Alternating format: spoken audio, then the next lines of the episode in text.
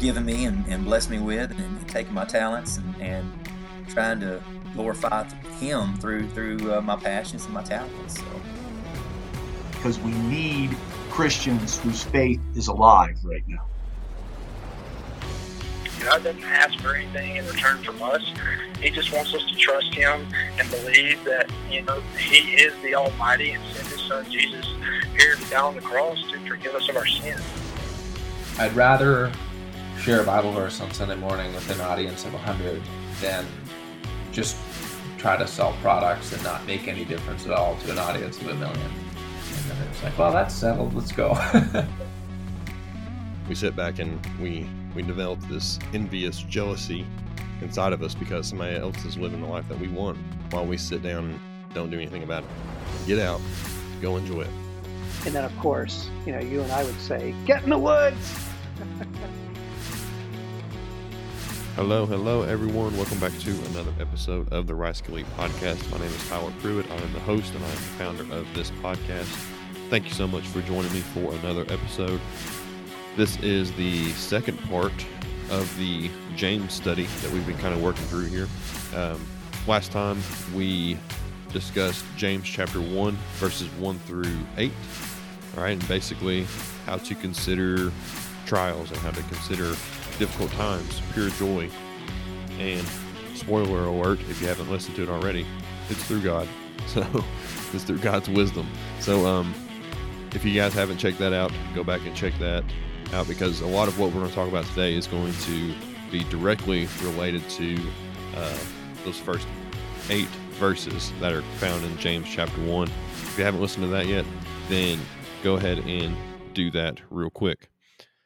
But nonetheless, before we get into what we're going to talk about today, I do want to ask that you guys connect with me on Instagram. You can find me at the handle at Rise Kill Eat.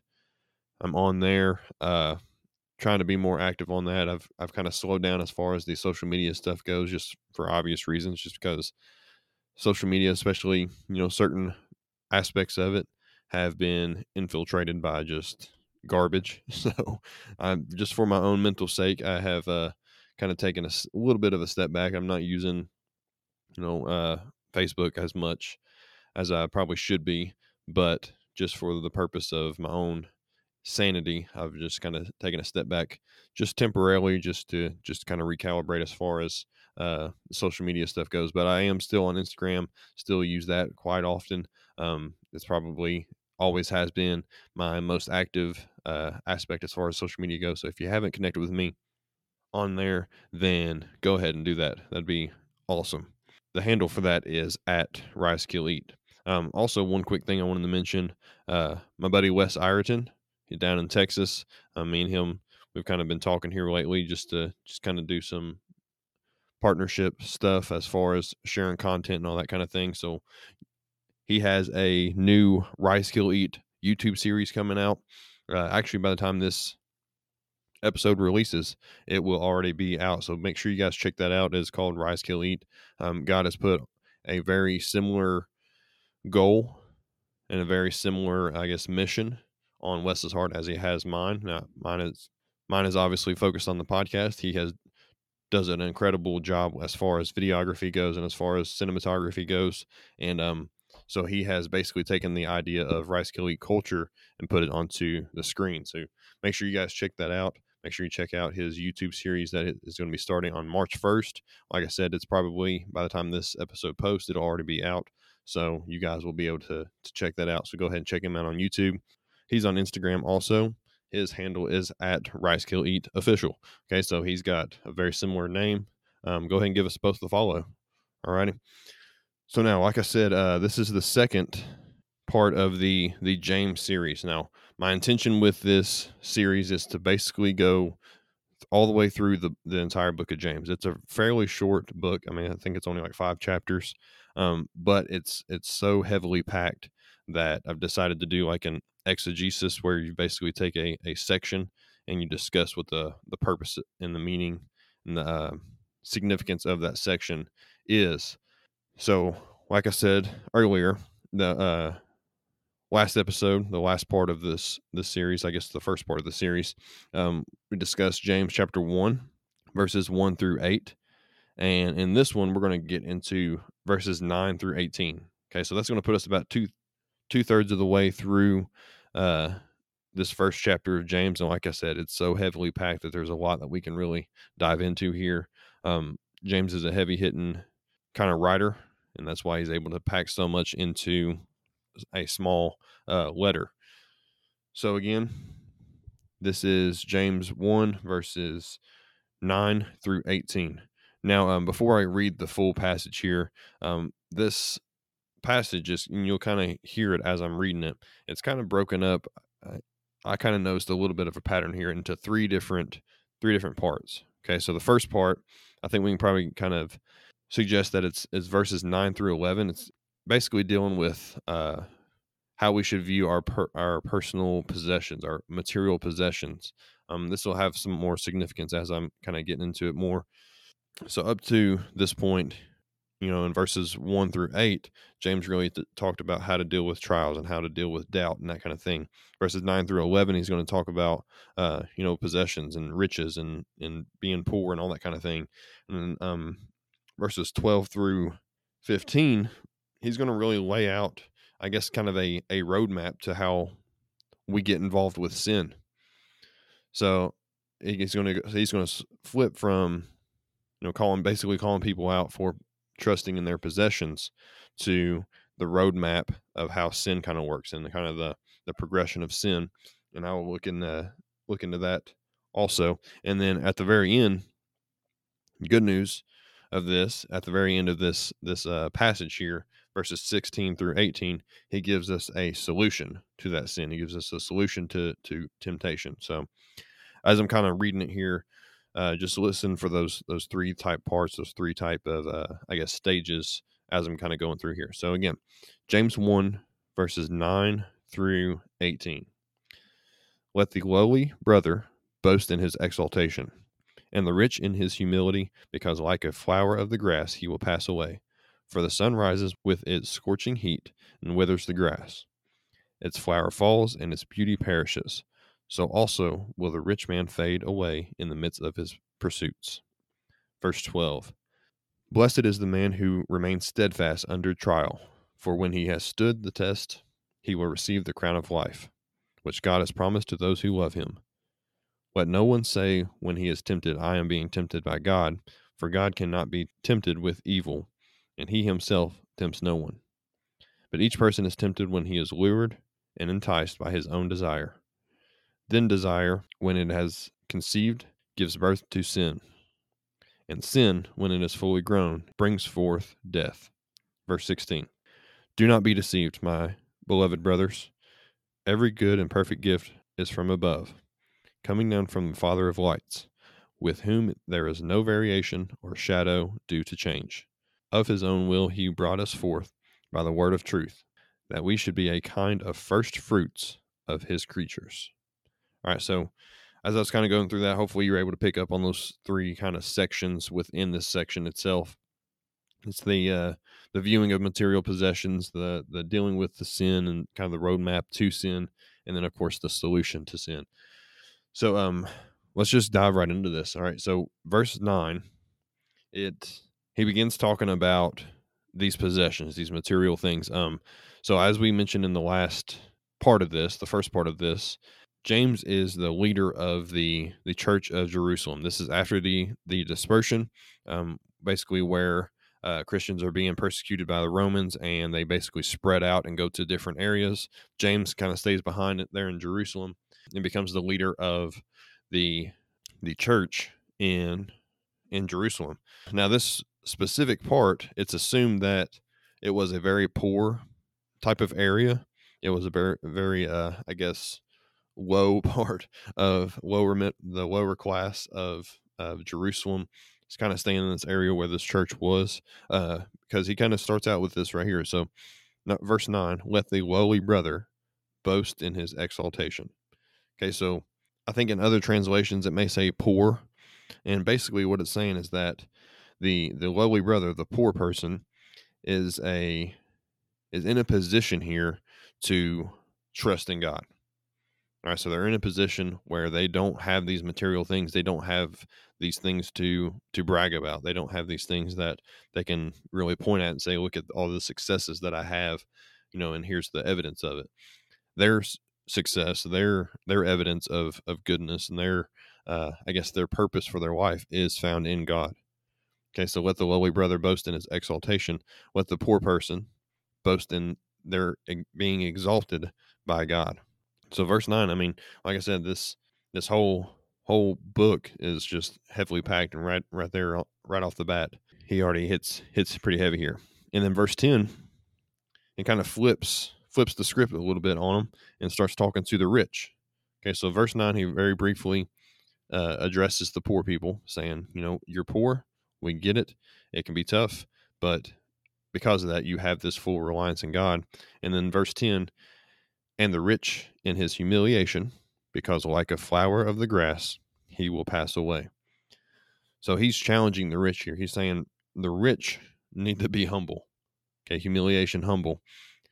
The rich should be humble and not trust in their possessions and money.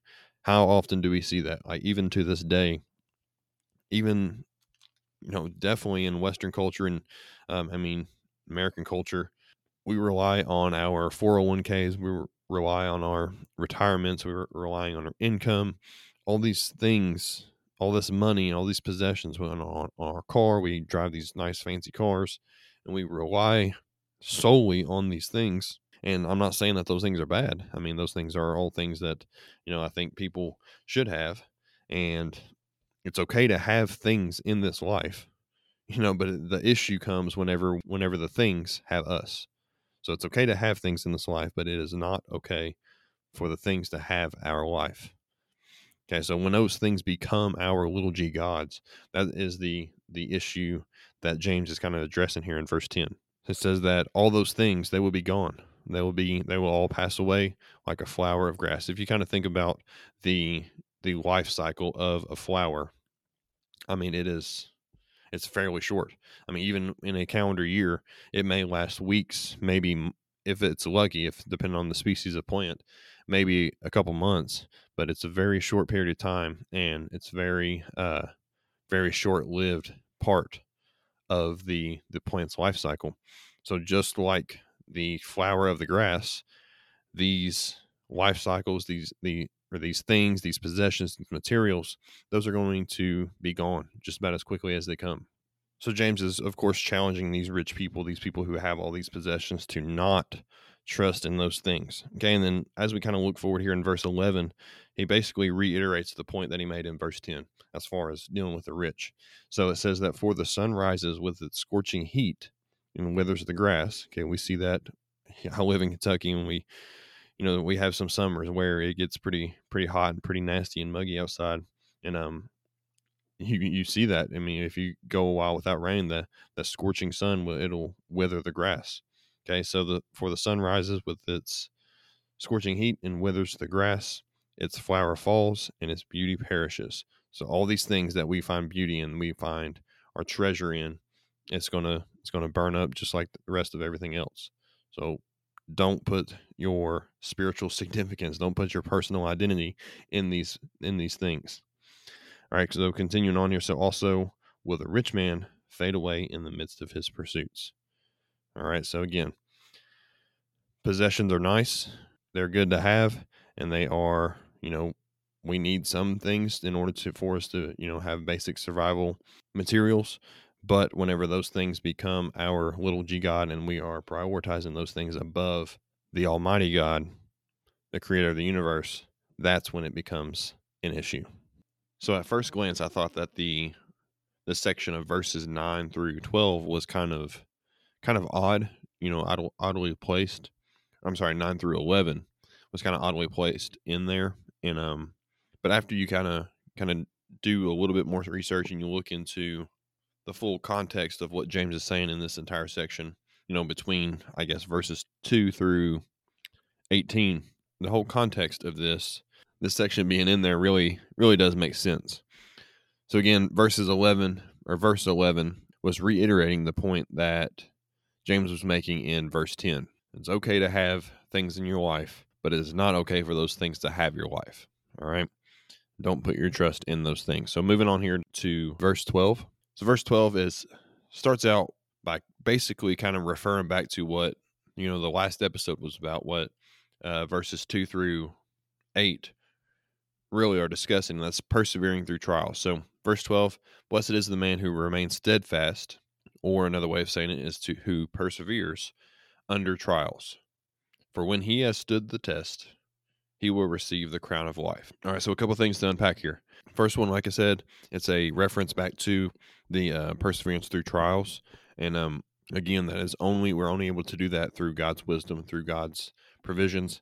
And he promises here in verse 12 that we will receive the crown of life. So that is, I believe it's a reference to our eternal life, because we are saved by faith, saved by grace. Those of us that persevere through these hard times because of our faith, it's a testament to the fact that we are being granted that eternal life that God promises. And I think, kind of referring back to verses 9 through 11 here, I think James mentions that section, about material possessions in that, because I think it's kind of in a way him saying that money cannot keep us from trials. Like, it doesn't matter how much money you have, you're still going to face hard times. You're still going to face, difficult circumstances. So I think the point of, what he was mentioning before is to kind of throw that in there to let us know that, like, you're going to face hard times. You're going to face troubles. You're going to face these difficult things, regardless of how much money you have. Okay. And those that are poor, people that are poor, that don't have these material possessions to put their faith in, they don't have these things, these materials, these objects to put their trust in, they already have that a great opportunity to put their faith in God during these difficult times that James is referencing here. Now, as far as rich people go who have a lot of possessions, they have a lot of materials, it's easy for them. I think this is the point of what James is making. It's easy for them to have that faith in their material things, because that's what they've relied on up to this point. I'm not saying that every rich person, of course, is not trusting in God. I'm just making the point of what I think James is trying to reference here. Now, moving forward, verses 13 through 15, I think this is where it starts to kind of transition to almost kind of like a roadmap of what sin looks like, of how we end up, being tempted, and how that turns into sin, and how, the progression of what this kind of looks like. Now, before I get into that, I do want to mention one book that, well, I guess it's really a whole series of books that are done. They're called Christ-centered expositions. This is actually a lot of the information that I'm getting, from James is from the James specific book in this series. And it's written by David Platt. In this book, David Platt, he lays out almost like four stages, almost like this four-stage progression of how we end up sinning, based on what verses 13 through 15 says here. So instead of kind of doing the verse by verse thing, I'm going to lump all three of these verses together.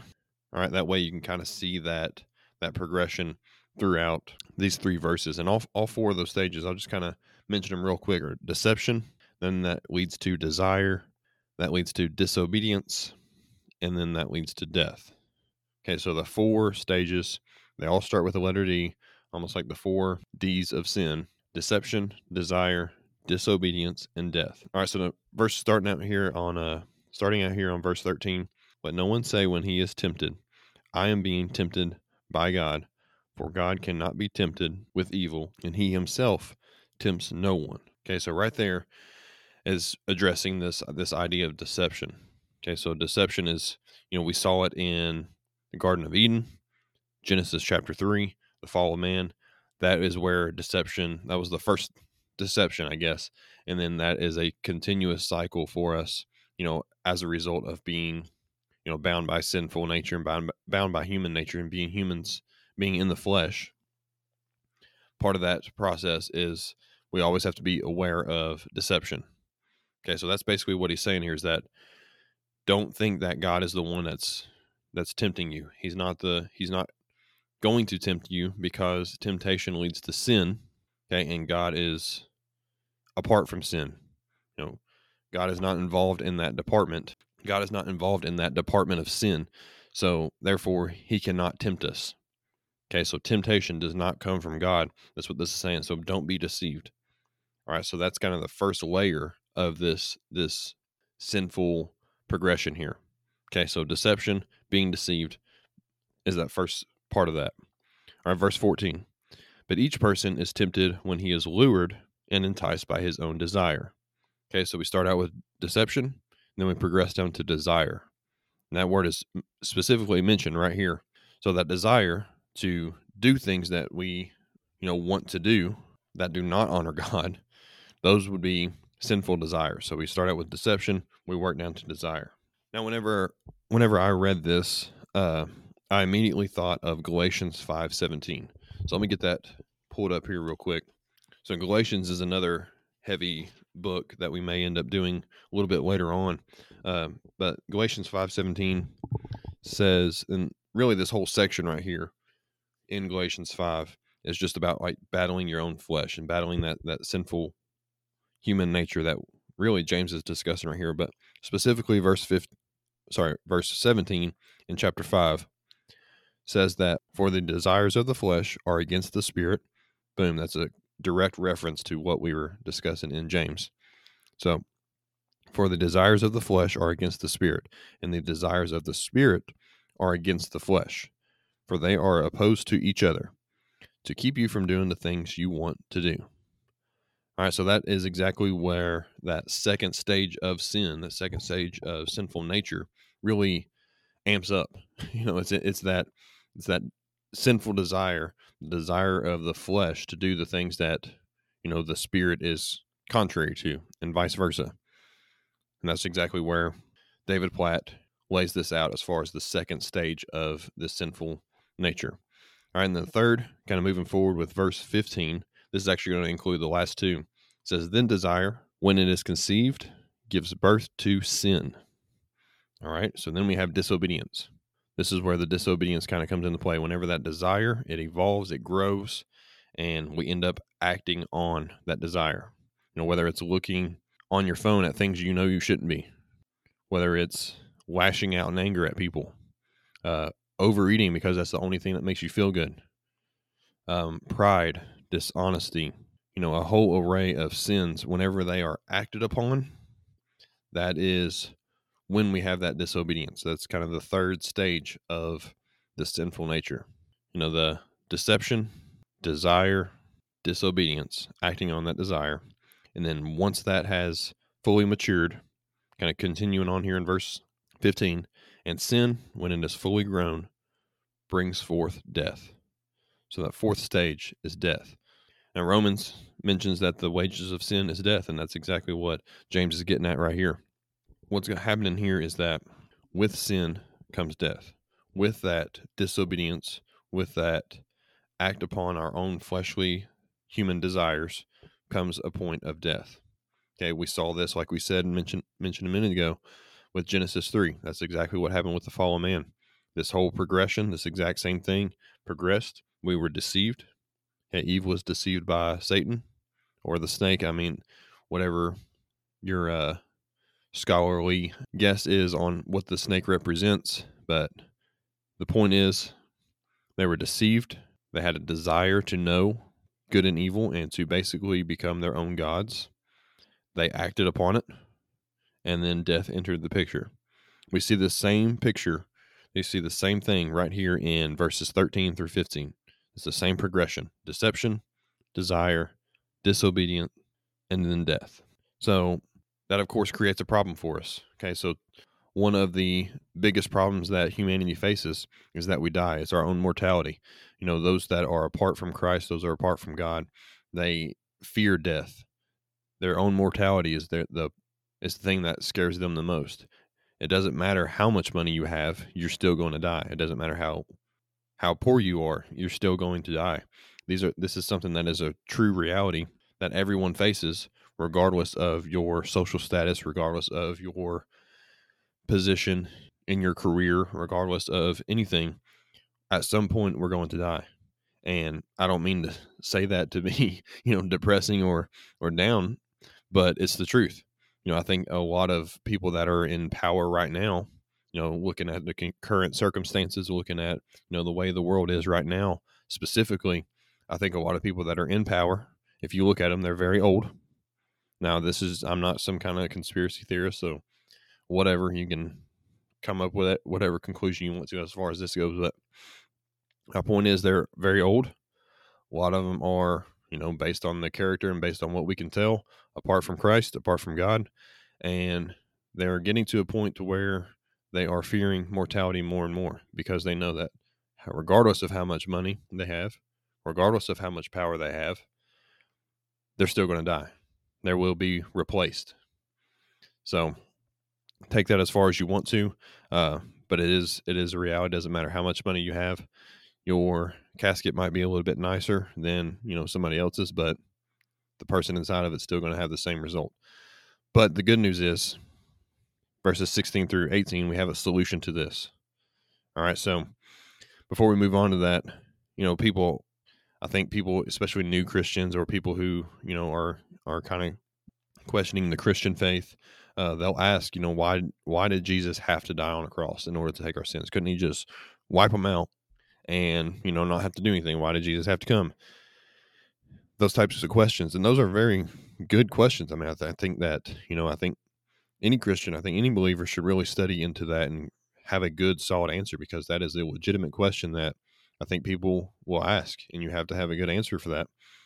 So why did Jesus have to die on the cross? And the answer is embedded in this section right here through verses 13 through 15 here, because in order for us to have this fellowship with God once again, you know, we keep referring back to Genesis 3, that was, you know, separated at that moment in the fall of man.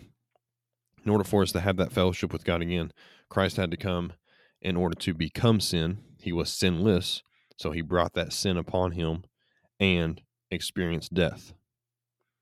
So he brought up these terrible things that we're mentioning right here in verses 13 through 15. He voluntarily sent his son to do this action to erase it away from us. Like, I know it's a pretty simple concept.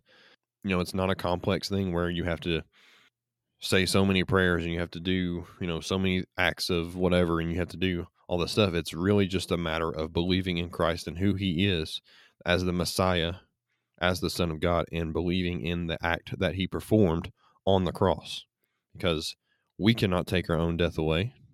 We cannot take our own sin away. All we do is add to the mess. We have to have somebody come in and clean that up. And that person is Christ. It's nobody else. It's not, you literally can't, it's not your pastor, it's not anyone else. It's only through Christ. So he became sin and he took on death for us so that we don't have to. We don't have to be judged on our sin, because he's already erased it away from us, because he became it for us, and he buried it in the ground and then defeated it and then rose 3 days later. That's the reality of what we're looking at here. So looking at the solution to our temptation, looking at the solution to this sin. And I do want to add one thing. Should have mentioned this earlier. It's not a sin to be tempted, okay? Because Jesus was tempted. No, he was tempted, but it is a sin once you have that, once you are deceived. You know, the deception is the sin. If you look at the moment that Christ was tempted, you know, it's a whole story, and it's very early on in Christ's ministry. He was never deceived. You know, Satan, the enemy, he tried to deceive him, but Jesus refused to believe anything he said. So that's when the sin really occurs, is when you are deceived, you have the desire to act out on something, then you act out on it, and then at that point, death and sin has entered the picture. But now let's get to the solution. So already alluded to it a little bit, verses 16 through 18. It says, "Do not be deceived, my beloved brothers." Verse 16 right there, perfect. Boom. I mean, I don't know what else to say to that. It's addressing the first stage of sin that we mentioned there before, that David Platt kind of put out for us as that first stage of deception. He's addressing that directly. Do not be deceived, my beloved brothers. Verse 17, "Every good and perfect gift is from above, coming down from the Father of lights, with whom there is no variation or shadow due to change." Now, all good things come from God. Okay, God literally cannot produce bad things. God is good, so all good things come from him. It says it right here in verse 17. And then this also, the second part of this verse, with whom there is no variation. Okay, there's no variation or shadow due to change. God doesn't change. The God of the Old Testament, the God of Genesis 1:1, is the same God of Revelation. He's the same all throughout. Hebrews 13:8 says that Jesus Christ is the same yesterday, today, and forever. Nothing has changed during this entire span of time. You know, it's hard for us to kind of imagine what eternity looks like because, you know, we're used to 24-hour days and 30-day or so months. We're used to calendars. We're used to set times. We're used to minutes. We have a familiarity with what kind of time feels like, but to kind of comprehend what eternity looks like, it's impossible for us. But God is the same yesterday, everything before today. He's the same today as he was yesterday, and he will be the same tomorrow into eternity forever. Hebrews 13:8. Check that one out. And then finishing us up here with verse 18. You know, honestly, whenever I first read this, it took me a little bit to kind of dissect what was going on. It says, of his own will, he brought us forth by the word of truth, that we should be a kind of first fruits of his creatures. All right, so that, like I said, this one took me a little bit to kind of understand what it was saying, but I think some other translations, instead of saying brought us forth, it'll say give birth to. You know, that's kind of the same concept. And whenever, you know, I've got two beautiful kids, I've got another one on the way. The process of birth it's bringing new life. I mean, I'm sure hopefully everybody's familiar with, you know, some form of birth, and it brings new life. It brings life forward. So it's saying here that God, by his will, has brought us new life and has written his word on our hearts. Okay, so this is that first part of verse 18. Of his own will, he brought us forth by the word of truth. That word of truth is the word of God, and that he has written it on our hearts for the process of eternity. And then as first fruits, I think this is a reference to, you know, us as faithful believers, we are kind of a precursor to what eternity is going to look like. So those of us that have the true faith in God, those of us that have, you know, that relationship with him, I think like I said, it's a precursor. It's the first fruits. It's the first part of his new creation. Because Revelation just finished up a you know, 2 month long study through Revelation. It was pretty heavy. There's a lot going on there, but at the very end, in the last few chapters, it's Christ bringing back bringing forth the new creation, and it's a beautiful picture to really read and to try to understand and look at the symbolism of everything.